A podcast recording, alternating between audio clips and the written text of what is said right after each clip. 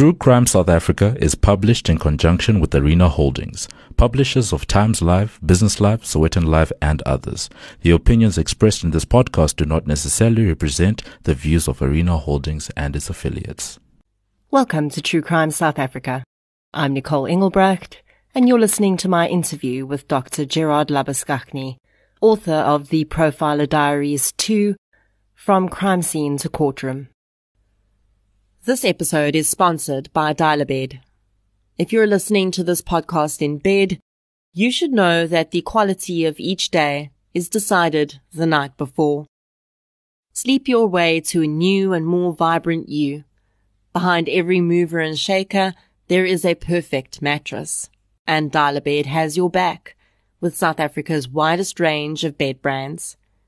Upgrade your bed today by visiting a Dial-A-Bed store or shopping online at dialabed.co.za. A huge thank you to Dial-A-Bed for supporting True Crime South Africa. Before we get into today's episode, I'd like to thank our new Patreon supporters for the week.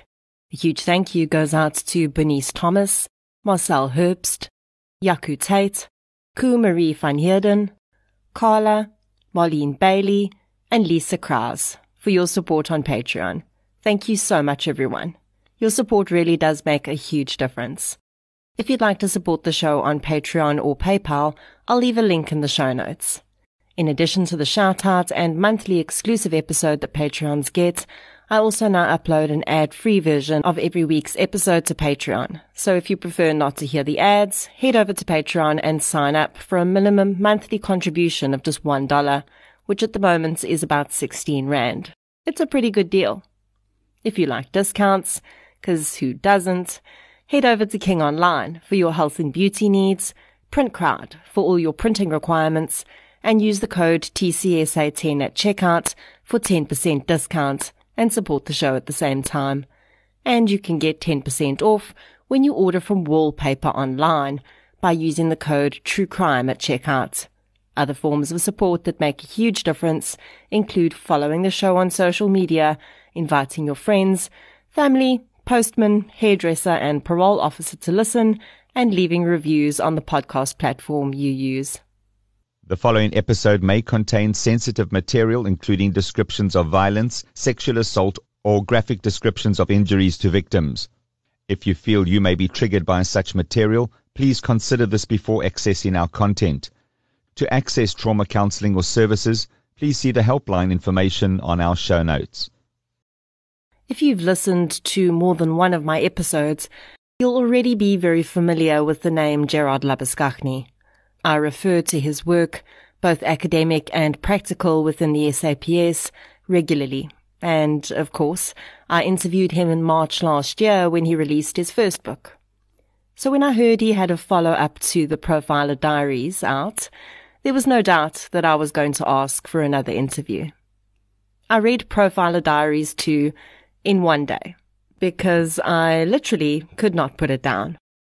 It was delivered at 9 a.m., and by 5 p.m., I closed the back cover. Very simply, it's brilliant. While Gerard focused much more on his career path to becoming a forensic psychologist, threats assessment professional, head of the SAPS's investigative psychology section, and the million other things he's done in his first book, the second book is a lot more focused on the cases. And as the subtitle suggests, he doesn't just stop at the arrest and spends a lot more time discussing how the cases were successfully prosecuted, which is very interesting. The cases selected for this book include a really wide range of important themes, and I think he did a great job of picking stories that would provide a lot of food for thought. On the very off chance that you don't know who Dr. Gerard Labuschagne is, here's the short version. As head of the SAPS's IPS for 14 years, he profiled more than 300 offenders, which makes him one of the most experienced profilers in the world. After he resigned from the SAPS, he went into threat assessment and now has his own company, L&S Threat Management. He's regularly interviewed on television and radio as an expert in a wide range of crime related topics. He's also a criminologist an admitted advocate, and a member of about 14 million different associations. Okay, maybe that's a slight exaggeration, but it's a lot. So let's get into my interview with Dr. Gerard Labuschagne, author of the Profiler Diaries 2, From Crime Scene to Courtroom.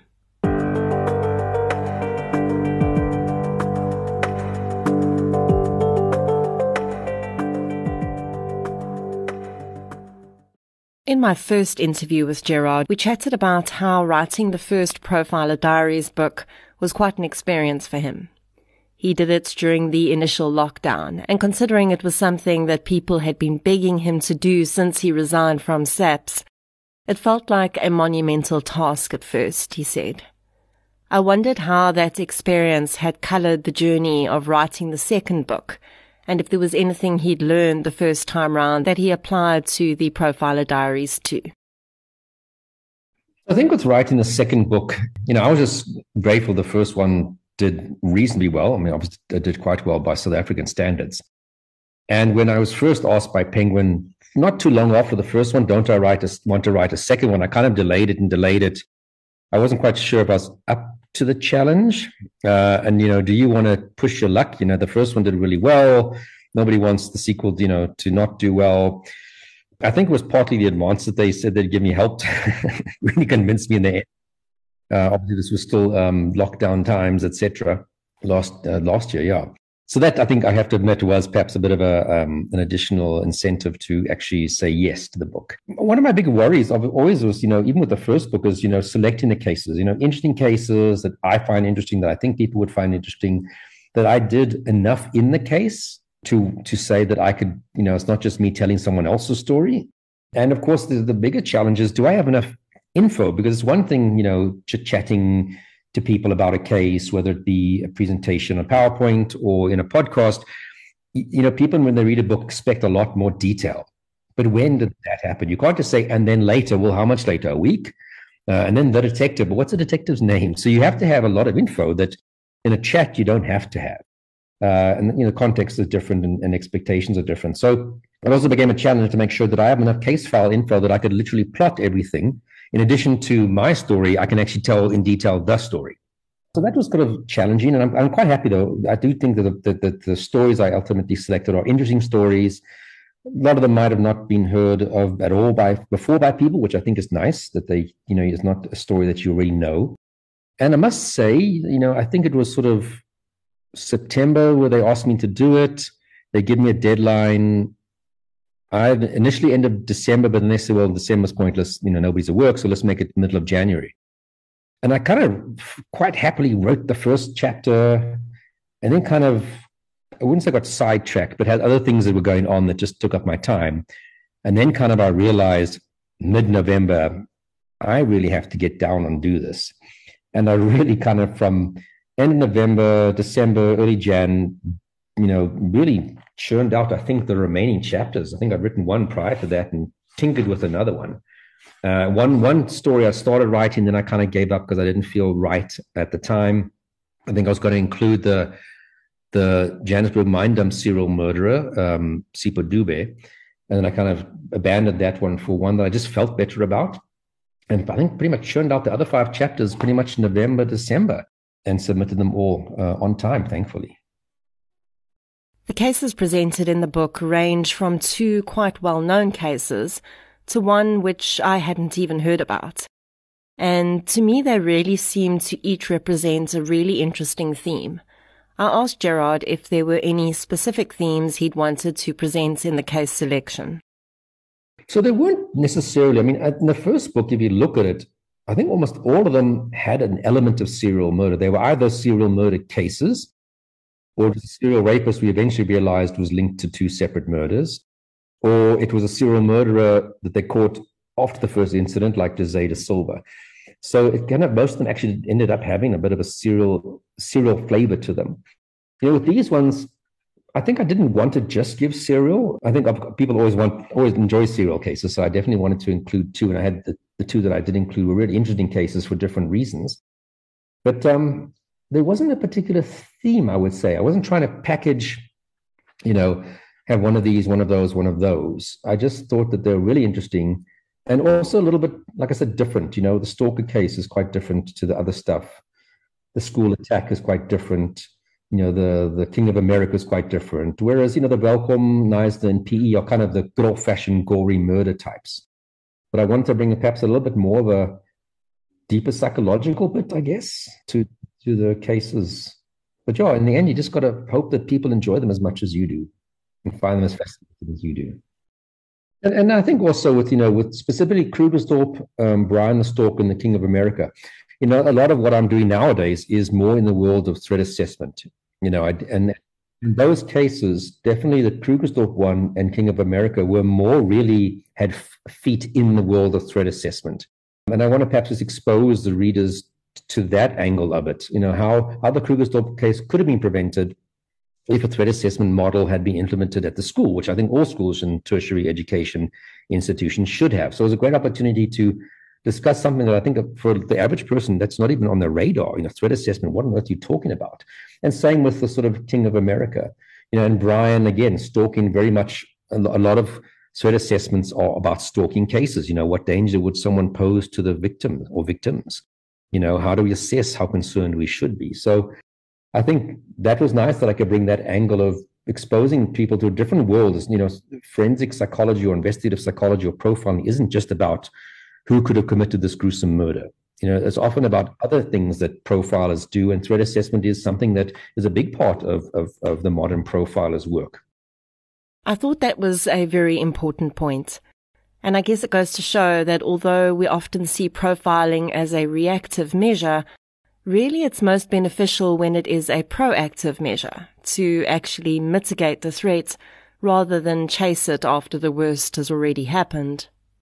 Absolutely. I mean, that's what I, I, love about the work I do now. Primarily, is it's about preventing. You know, it's incredibly rewarding to, uh, you know, assess something, realize there's a problem, think out a strategy to make it not happen, and then have it not happen. It's like, well, that's great. Isn't that a win for everybody? You know, the suspect doesn't do something bad, which is bad for them, and of course, by them not doing something bad, nobody's harmed. That's like a win-win for everybody. Whereas your murder cases, you know, the person's dead. No matter what you do, you get the person convicted you know, um, you can't undead them.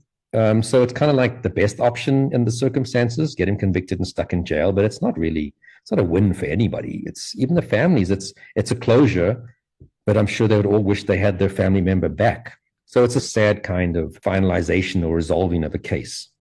One of the cases included in the Profiler Diaries 2 is the Morne Harmse case. In 2008, 18-year-old Harmse killed Jacques Pretorius and attempted to kill three other people. He was convicted and sentenced to an effective 20 years in prison. Harmse was released on parole in March this year. In the book, it's clear that the bulk of that chapter was written prior to Harmse's release, and there's a note added after he was paroled. Gerard has been very vocal about his concerns about the man's release, and really our parole system in general, which recent cases have come to show has been found dangerously wanting. I asked Gerard what changes he'd like to see made to our current parole system. Well, I think you first have to start with when the person actually arrives in the prison in the first place. You know, if you don't know exactly what the person has done, if you only know he's been convicted of count A, B, and C, like I always say, the Welkom murder is one times murder. Oscar Pistorius is one times murder also, but they're very different people with very different risk profiles. You know, I definitely wouldn't want the Welkom couple back on the streets. Oscar Pistorius, I don't really have a big problem from a from a from a risk point of view. I really don't have a problem with Oscar being back on the streets. I don't think he's a high risk for reoffending. So the problem is the correctional services don't know that. They don't get a copy of the police case file. They don't get a copy of the court record or even just the judgment, which would explain exactly what the person done. So this person arrives in the prison and can really spew any nonsense to whoever he's interacting with. And means they also don't necessarily have a proper program aimed at trying to mitigate some of the problematic things that they might have in their lives that need to be addressed. And then what happens is you get to parole, and all of a sudden they do an assessment. Um, again, how can you do a risk assessment if you don't actually know what the person did? Like I said, not all murders are the same. And then you have a parole board that has no experts sitting on it. You know, it's people who've been appointed, some of them from the community. Uh, there's supposed to be a policeman on the board. They receive the, the, correctional service psychologist's report. They receive the social worker's report from correctional services. And they, as lay people, then decide what's relevant and what's not relevant and how much of a risk this person is.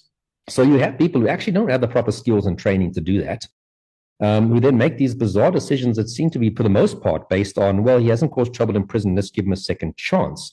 So their default setting seems to be that you probably should be released when you come up for parole hearings and only should be kept in if there's a really, really, really, really good reason not to release you. And again, you know, when the, I would say when the court sentences you, they're looking at things like punishment, retribution, deterrence of you to do it again, and deterrence from someone else trying to do this um, rehabilitation, a whole bunch of things before they give you your sentence. If the parole board's only looking at how well behaved have you been, you know, you might be rehabilitated after two years of being in prison, but have you finished being punished, which is part of what a sentence is about.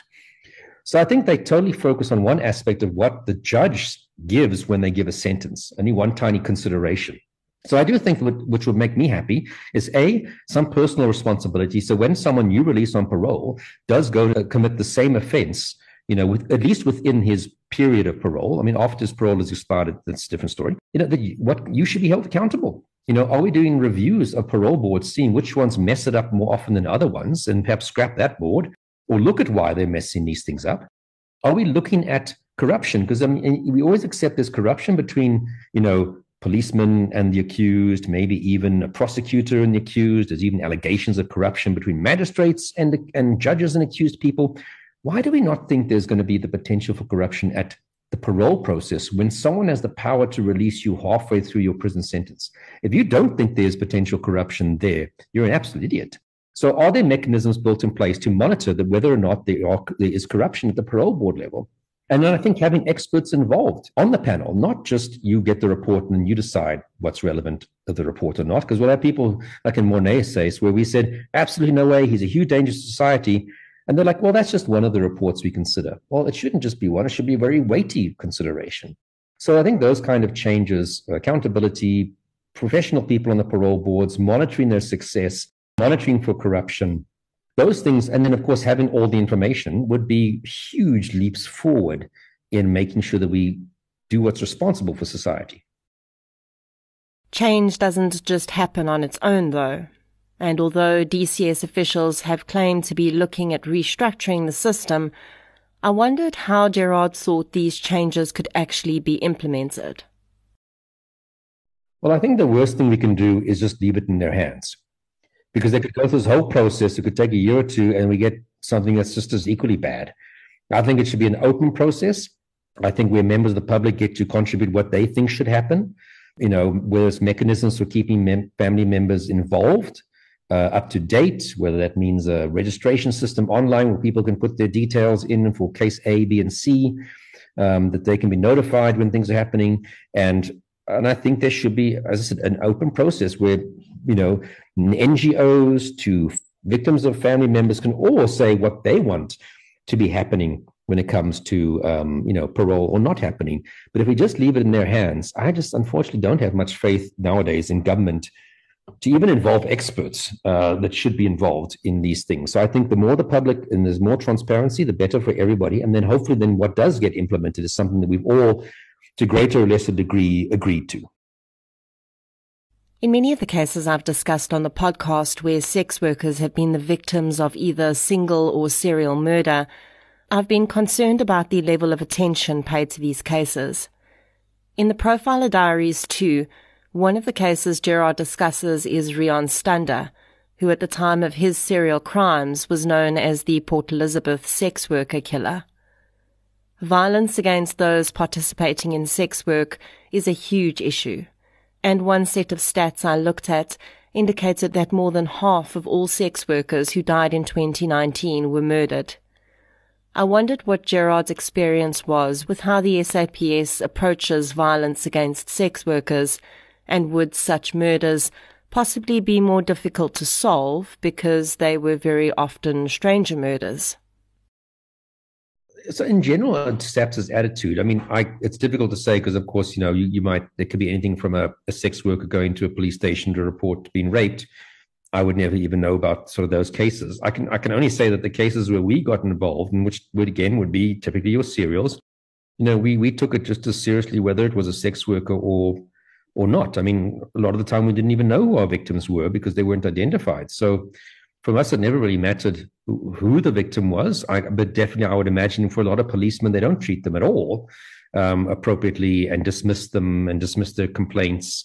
And and themselves are abusing um, sex workers. That's definitely definitely as in terms of a targeted group. And I always say, you know, nobody's career aspiration was to be a, a specifically a street sex worker you know, and people end up there because of terrible circumstances, as we saw in, in, in that chapter. You know, these these people had little kids that they're trying to also support.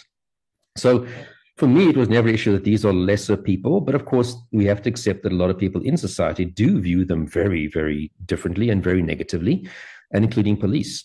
So I can imagine, I mean, for various reasons, they don't want to go forward. I mean, you're involved in a criminal activity. Our law, you know, obviously currently says it's illegal, which makes you vulnerable to go to the police to report something when you yourself are involved in a criminal activity. Will you be taken seriously? So I think those are just some of the considerations um, that that they unfortunately have to face, and that they don't. I mean, I know after I left the police, one sex worker contacted me about rapes she'd picked up herself being the victim with one particular client. You know, put that, in, you know, referred that to my old unit, and they eventually did catch the guy and you know get him convicted. And but but again, she was very very brave that she was quite comfortable to testify, and for it to be known that she's a sex worker. But most people don't want to. So yes, so investigating these kind of crimes can be more difficult because, like we saw in, in Rian Stander's case, you know, people don't want to be seen as cooperating with the police. Um, you know, their pimps don't want them to. Uh, we're not sure sometimes if the pimp is the murderer. So there's again a lot of secrecy um, in that sense, and like you say, stranger cases because there's typically no prehistory between these two people. In the book, Gerard mentions that the area in which Stander's victims was found was a relatively safe suburb.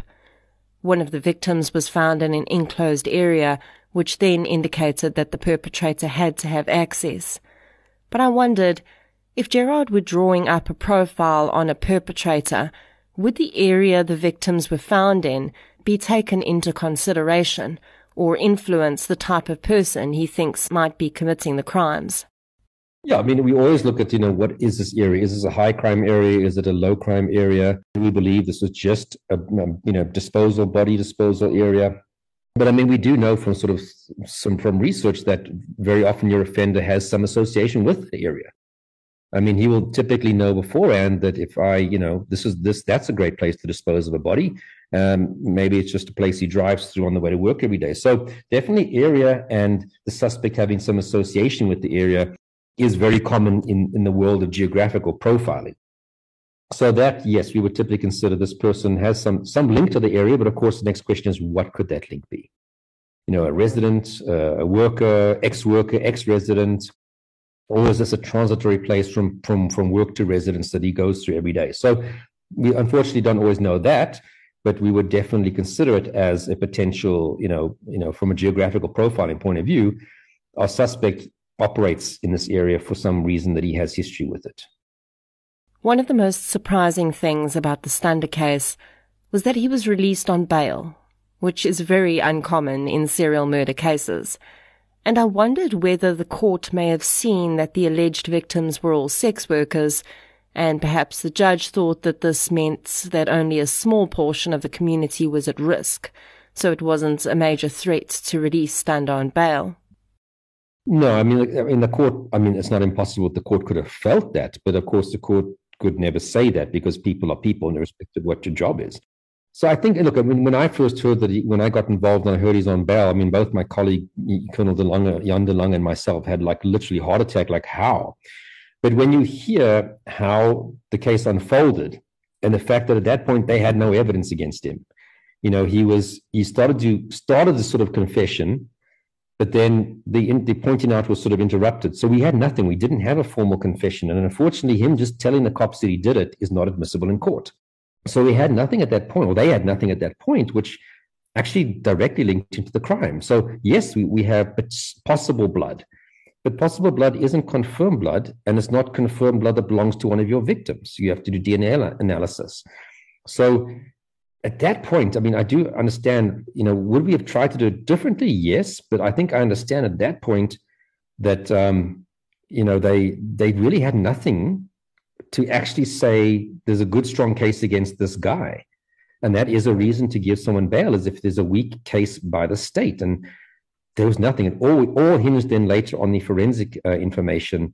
Like I said, if they'd managed to get the pointing out done, that would have been definitely a clear tool to use to oppose bail. And in fact, it was even sort of by gutsy of the prosecutor to to agree to put put the case on the on the roll for for bail purposes because the prosecutor could have said, "Look, there's nothing here. Oh, I'm going to withdraw this against this guy." And when you've got enough info, you know, then come back to me for arrest arrest warrant. But I think Dion Honeycomb, the detective, who was really, really an amazing detective, said no, he pushed it, convinced the prosecutor, because then at least we have bail conditions and we know where he's going to be. We know where he's not supposed to be. We know what he's supposed to be doing and what he's not supposed to be doing. And if he transgresses that, theoretically, you can uh, pull that uh, pull that bail back in. Another thing that was really interesting to me was that Stander was out on bail for almost two years. As a now convicted serial murderer, I wondered how it was possible that he hadn't continued to commit murders while he was out on bail. Look, I mean, yeah, we do say these guys typically carry and carry on until they're, you know, stuck in jail. But I mean, at the same time, you know, they're they're not idiots. They know that the world is watching, that their family is watching, maybe the local police, etc., is keeping tabs on them. And if bodies start to pop up, they're going to be suspect number one.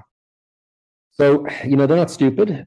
Uh, but yes, you do wonder what was happening with that urge. Did he try and satisfy it in other ways? Um, you know, in fantasy world, in sort of masturbatory stuff. But maybe he did pick up sex workers, do something to them, maybe not necessarily kill them. We, we don't know. And, and, but nothing, we could never ever link anything else. I mean, we had old series in that general area because he came up to Gauteng for his, um, bail. He had to come back to his parents. I think it was to stay with his parents. And if we were looking into him then for being responsible for some older other series in those areas, but it was never DNA linked to any of those. Another case, which I think was a really smart selection for the book, was the Brian Harvey case. Brian Harvey committed digital stalking crimes. He sent harassing messages to women, including videos and photographs of him masturbating. I think this case brings to the fore some really important and very relevant issues, not just around stalking, but also about online harassment in general. And I'm certain that many people are going to identify with what his victims experienced. For me, sending unsolicited nude images is really the digital version of someone walking up to you in the street and flashing you we tend to take indecent exposure like that in the so-called real world pretty seriously because of the threat of escalation. So I wondered whether we perhaps shouldn't be equally concerned about escalation in cyberflashing. Or does the distant nature of the crime speak to an offender who's less likely to take it further? you always have to monitor it. I mean, it's impossible to say, okay, this is a guy, he's setting cyber stuff, he's never going to get worse than that. I mean, that no one can predict uh, human behavior like that. So we always say you have to monitor things. You know, is there a change in the pace of delivery of, of messages? In the format, you know, maybe it's it starts, you know, first thing it's WhatsApp messages. The next thing you get hold of your email and he's sending you emails, and then you get something posted to you. You know, there's a change in the format of the stalking behavior. Uh, the severity, you know, is it becoming the words may be used along with it, or more concerning, or something that indicates that they've actually been trying to surveillance you. You know, you know, oh, I see you were at the Starbucks yesterday. You know, nice red pants you were wearing. And those are the types of things that we we look at to determine whether there's an increase in potential harm for the victim but that always has to be monitored because that harm can go up, that harm can go down. And, and sometimes you find that the, the, that the digital stalking is just part of the wider stalking, you know, like it might have started more generic and, and old fashioned and then move over into this, or this becomes another format in which the stalking is actually taking place, along with other methods of stalking. So, yes, it can be just cyber based by itself. Um, we would still want to keep track of that and monitor it but it often can also be part of a bigger pattern of stalking behavior, where he's doing non cyber stuff, you could say. I think that many, many women are going to read the chapter on Brian Harvey and resonate with it to some extent. The more the world has shifted to the digital realm, the more we're seeing women as well as men receiving unsolicited nude images from complete strangers on the internet, or even people that they've maybe just been chatting with, perhaps with a view to some form of more intimate connection, but all of a sudden the other person sends this random nude picture through. One American study I looked at said that two in three women will have received an unsolicited nude image on some platform in their digital lifetime. Colloquially, they're referred to as dick pics.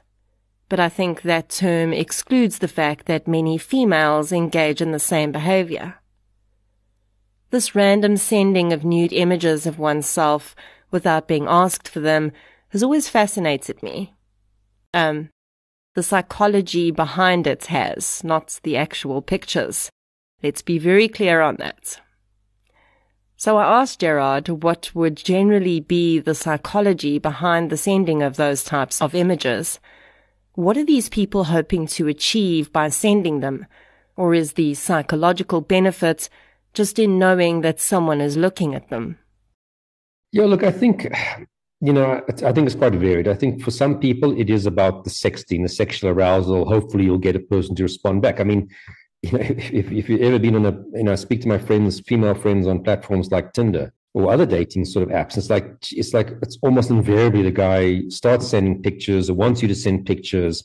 And I think there's obviously that the sexual excitement around that, um, which for some of these guys, that is what it is about. And hopefully you would just stay at that. And the fantasy that somebody's going to respond and they will have this sort of sexting back and forth. And for others, like I think Brian, it was about knowing it's like pushing the boundary, getting a response, but knowing he's very safe, that nobody's going to be able to track him in his own little world that he thought.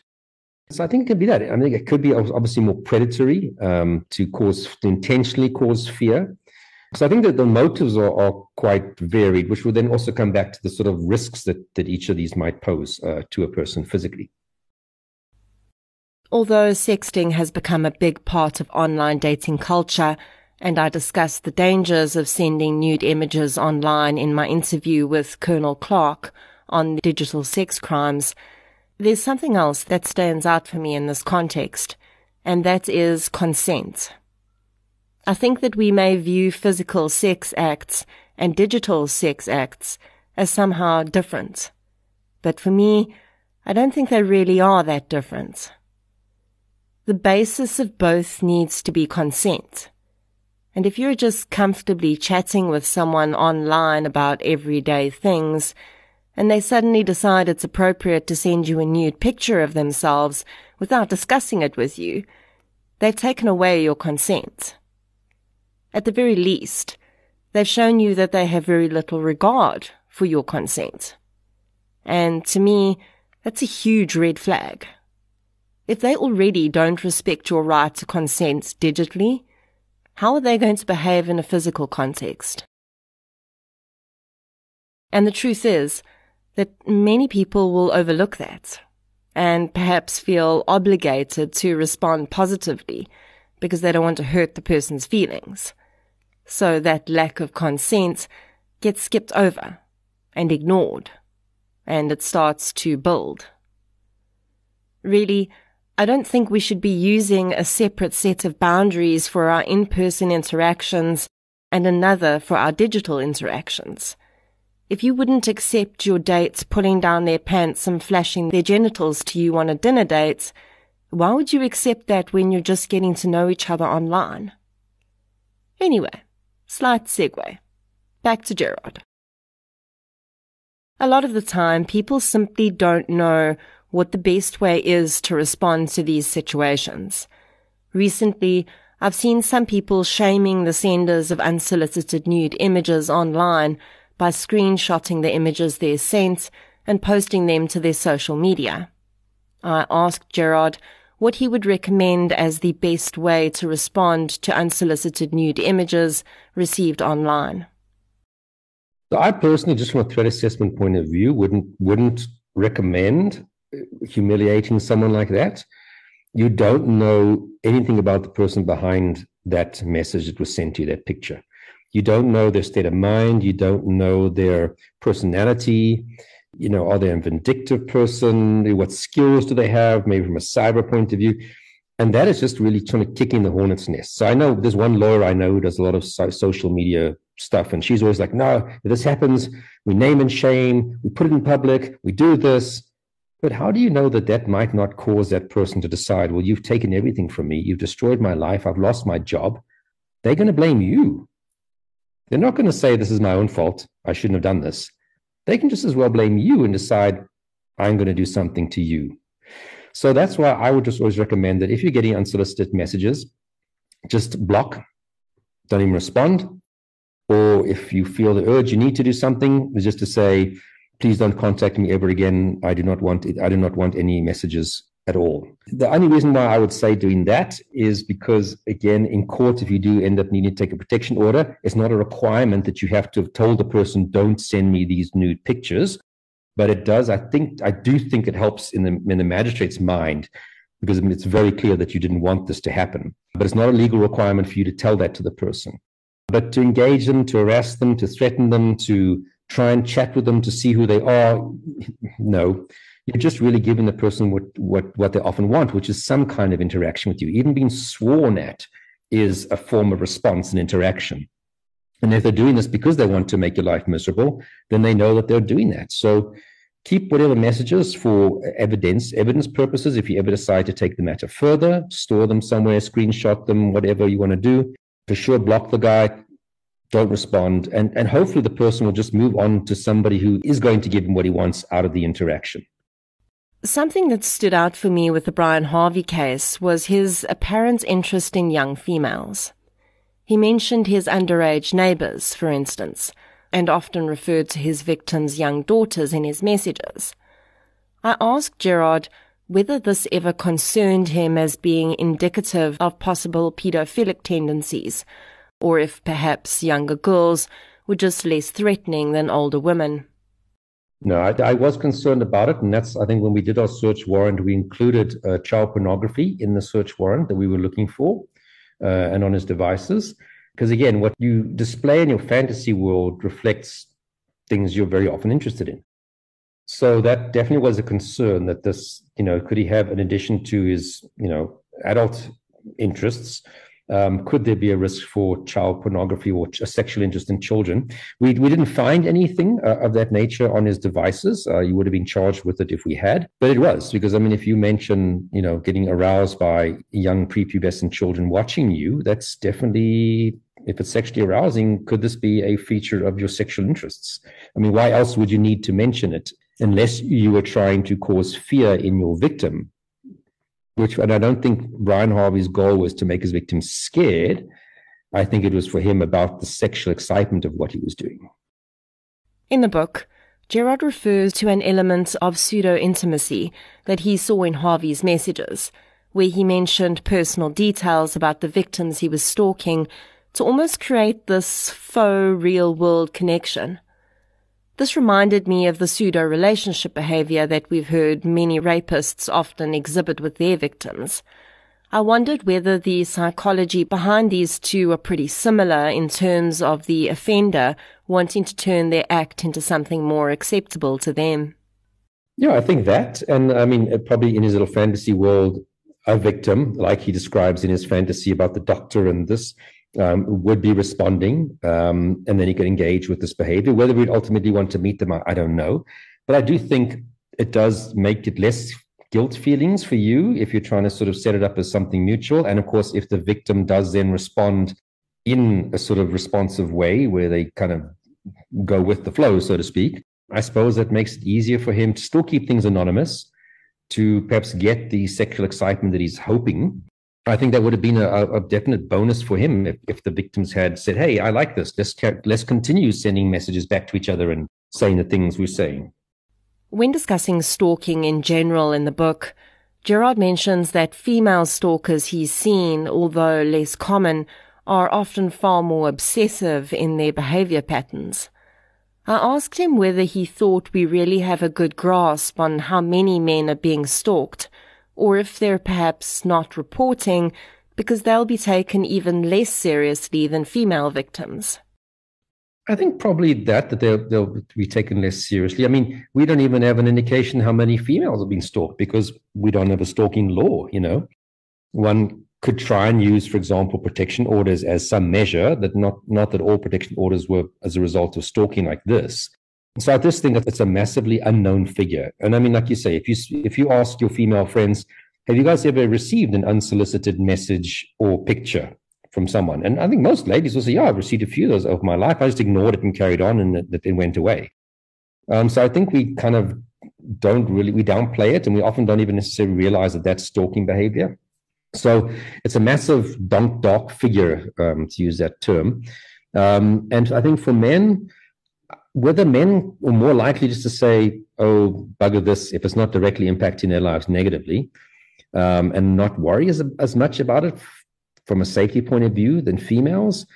But also, I think, yeah, it is realistic to think that a lot of males will be maybe embarrassed to say, I'm having this person harassing me and it's scaring me and I want to do something. One of the cases discussed in the book is the murder of Michael van Eck. I covered that case on the podcast, and it was undoubtedly one of the most gruesome and hard hitting cases I've covered. One of the perpetrators, Shanae van Heerden, would go on to become the first female classified as a dangerous offender in South Africa. In the book, Gerard relays that he was all set to interview her at one point when she changed her mind. This isn't the first time this has happened. And I wondered whether once these offenders understand that he has the tools and experience at his disposal to possibly understand them better than most other people, maybe that scares them because he might reveal things that they don't want anyone to know, or perhaps even things they don't want to know about themselves. So I think it's a it can be both ways. I think what often why they do initially confess and say what they've done is because they are finally able to sit and talk to someone about these things that they've not been able to speak to anybody about. Um, but I suppose on the other hand, it could have the opposite effect, like you say, and they might feel like I don't want this person who understands my deepest thoughts to to know my deepest thoughts. So I think it might just be developed, you know, based on the individual. But as I said, we've had a lot of these people who do talk quite openly about what they've done quite easily uh, at the time of their arrest. In that chapter, Gerard discusses fantasy, and in particular violent sexual fantasies, in quite a lot of detail. And he mentions that violent sexual fantasies are more common than we might think. I asked him, for the ordinary person on the street, at what points should they be concerned about violent sexual fantasies they may be having? Or is the line simply, if you aren't trying to act on it in a non-consensual context, then it's nothing to worry about? I think the basic thing is, you know, if do you have any other non-violent sexual fantasies? Because as I said, the research shows us that healthy, normal people have both non-violent and might have not not everybody but you know and might also have some some violent sexual fantasies every now and then and so as long as there's a balance that you've got normal ones and and sort of if you want they have the more unusual ones um, and you're not you know acting it out with a non-consenting person then that's fine. I suppose if it becomes more preoccupying of you know and you start to have less and less of the sort of straightforward non-violent sexual fantasies and you do have this more desire to go out and act it out, then I mean that change in your own attitude towards them. Um, I mean, I suppose that would be an area of concern that you know you might want to go to speak to a professional about. But yeah, I think that's you know, as I said, we don't want to police people's thoughts. But if there's a risk that this is moving towards you acting them out, then that's always going to be something of concern that we'd like to prevent from happening. Another really fascinating case Gerard discusses in the book he refers to as the King of America. And it revolves around a threat that was made against the life of the then American President Barack Obama when he was on South African soil, which happened as a result of delusional thought patterns that the person making the threats, Sean Fruin, was experiencing. One of the reasons I think it was a really good inclusion is because it's really relevant to a lot of what we saw happening around the pandemic and people becoming so utterly convinced of some of their theories around that. I wondered at what point someone should be concerned if their family member is displaying some delusional thinking around a topic. Yeah, I mean, that's always a challenge. You know, we also get what we call overvalued thoughts or overvalued thinking, which is not yet sort of quite a delusional level. But, and we saw that a lot with the pandemic. A lot of people were quite, you know, convinced that Bill Gates has something to do with this, uh, that the vaccine causes the disease, etc. You know, wouldn't necessarily refer to them delusional, but these were definitely pretty much fixed beliefs that they had. I think it becomes a problem when it starts to interfere with your life and inter- impact upon your functioning. You know, where you're starting to become isolated by everybody because they just don't want to hear this nonsense. Uh, or when it starts to, you know, interfere with your your ability to earn a living and your functioning, um, your family start to reject you.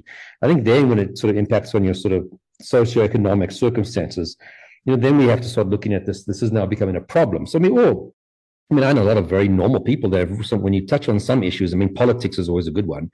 When you kind of think, how on earth can you have that belief? You know, you you seem such a normal person, but you believe one, two, and three. You know, and and if because if it's starting to impact upon your social functioning, your family life in a negative way, you know, then one might start to want to perhaps go, go speak to someone about, you know, the about these things. But again, very often these people believe, but I'm not the one who's wrong. Everybody else is wrong, so why should I go see somebody?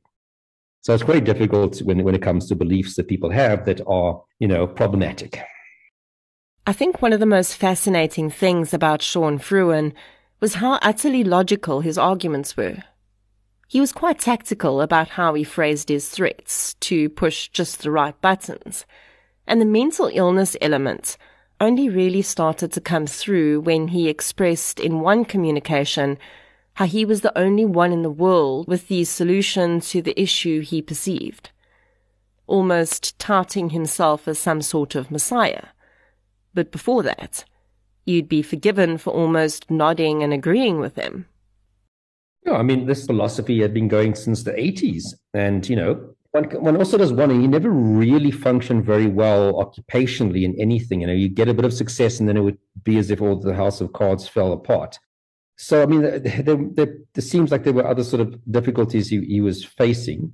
But in this particular case, it's, it's, it, yeah, I mean, it developed for many years, just became a problem when he decided that he needs to do more to get his attention. And that was obviously just a very, turned out to be a very self destructive way. So, that lack of insight that, you know, even though nobody's listening to me, you know, the, the way I want to go about it now in phase three is going to be more destructive than it's worth. Um, and that that's, I suppose, when you can say it really became a concern and maybe moved over from being an overvalued belief um, that there's this legal loophole to something maybe more on a delusional level. Another thing that I found quite important about Sean's case was that it showed how valuable psychological assessments can be in criminal cases. We often feel like the justice system is treating offenders softly or looking to excuse their behavior when offenders are sent for psychological evaluations prior to trial. But in Sean's case, it showed that there really would be absolutely no value in him serving prison time for his offense. Yeah, I mean, he's doing really, really great now. Actually, he had a chat about two or three nights ago. He phoned me, um, and he was quite adamant that he wants to show that you know going for help can really help and made a difference in his life and he's happy and he's you know not getting into trouble and he's you know carrying feels very much at peace etc but i mean the issue of people like saying that you know you're just trying to get out of it you know the people that assess these offend the potential offenders at the hospital you know they do this on a for a daily living they're not idiots you know and the majority of people that get sent for some kind of mental observation after having committed a violent or serious crime the overwhelming majority are found fit to stand trial and are put on trial. You know, uh, that includes people that sometimes have mental illnesses, like uh, from the first book in Shongwana, you know, who had a documented history of, of mental illness issues, but still was found fit to stand trial. And also in the Welkom case, uh, you know, Martins van der Merwe, documented history of schizophrenia prior to the murders, but it wasn't found to be the reason why he committed the crime. So I would like to say that you're not easily going to get off through a mental health kind of defense for any crime you've committed because the people who do this do this on a daily basis. They're not idiots. You know, they don't just go, oh, you say you're hearing a voice or you're schizophrenic, you're not responsible. They need far more proof and evidence than that. And that's difficult to fake. I asked Gerard whether he thinks there might be a Profiler Diaries 3 in the works. And he says he's not too sure about that, as he's concerned he might not have many more cases in which he had personal involvement while he was with the SAPS that have both the level of detail he'd like as well as public interest. Personally, I don't think that this will be the last book we see from the pen of Dr. Gerard Labuschagne, and I certainly hope it won't. Gerard also has his own podcast, Profiler Africa, in which he discusses cases with journalist Paul Llewellyn. You can find that podcast wherever you're listening to True Crime South Africa, and I highly recommend it. He also runs his own YouTube channel, which is dedicated to his personal passion of firearms, so if that's something that interests you, definitely head over and subscribe to that channel. It's called Zulu Alpha Firearms. Gerard's website is also a wealth of information with links to many of the interviews he's done over the years and a whole page of downloadable resources, including academic papers, which the true crime geek in me got far too excited over. His website is forensic-psychologist.co.za. Or you can Google his name, and in one of the many results, you'll likely find his website too. If you haven't yet ordered or read Gerard's book, The Profiler Diaries 2, I'm not sure what you're waiting for, but you need to do that. It's insightful, interesting, and everything a true crime fan could ask for. As always, it was an enormous pleasure to interview Dr. Labuschagne, and I hope you found value in this interview too. Thank you for listening to my interview with Dr. Gerard Labuschagne, author of the Profiler Diaries 2, From Crime Scene to Courtroom. If you'd like to hear more victim-focused true crime content, please subscribe to True Crime South Africa on the platform you're using to listen right now. If you're looking for something still related to real life stories, but often with a more positive slant, you can check out my new podcast series, I Lived Through This. You can follow both podcasts on social media. We're on Facebook, Twitter, and Instagram. I'll be back next week with another episode. Until then, thank you for your support, and I'll chat to you soon.